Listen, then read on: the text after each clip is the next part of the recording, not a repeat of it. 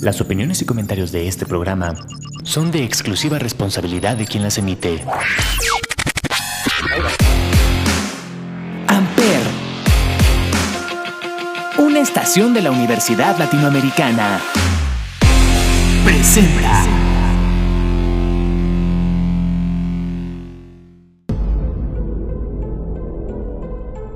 El despecho y los celos pueden traer consecuencias terribles los cuales los podemos ver en esta leyenda corta. Esta es la leyenda de la mulata de Córdoba.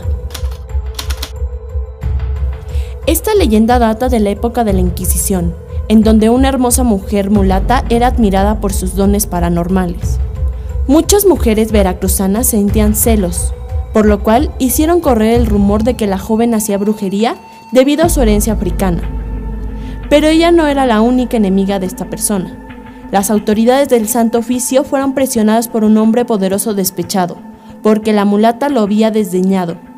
La acusaron de darle una poción al hombre para hacerle perder la cabeza, y la llevaron a las mazmorras de San Juan de Ulúa, en el puerto de Veracruz.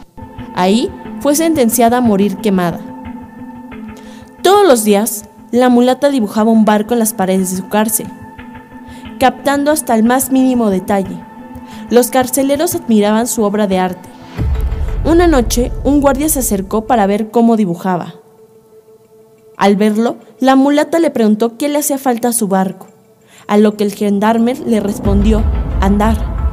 La mujer le dio una sonrisa endemoniada y saltó al dibujo que empezó a moverse, a través de las paredes hasta perderse en las sombras.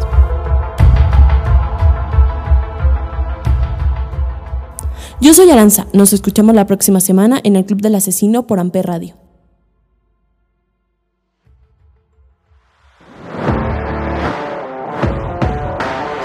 Amper, donde tú haces la radio. Presentó.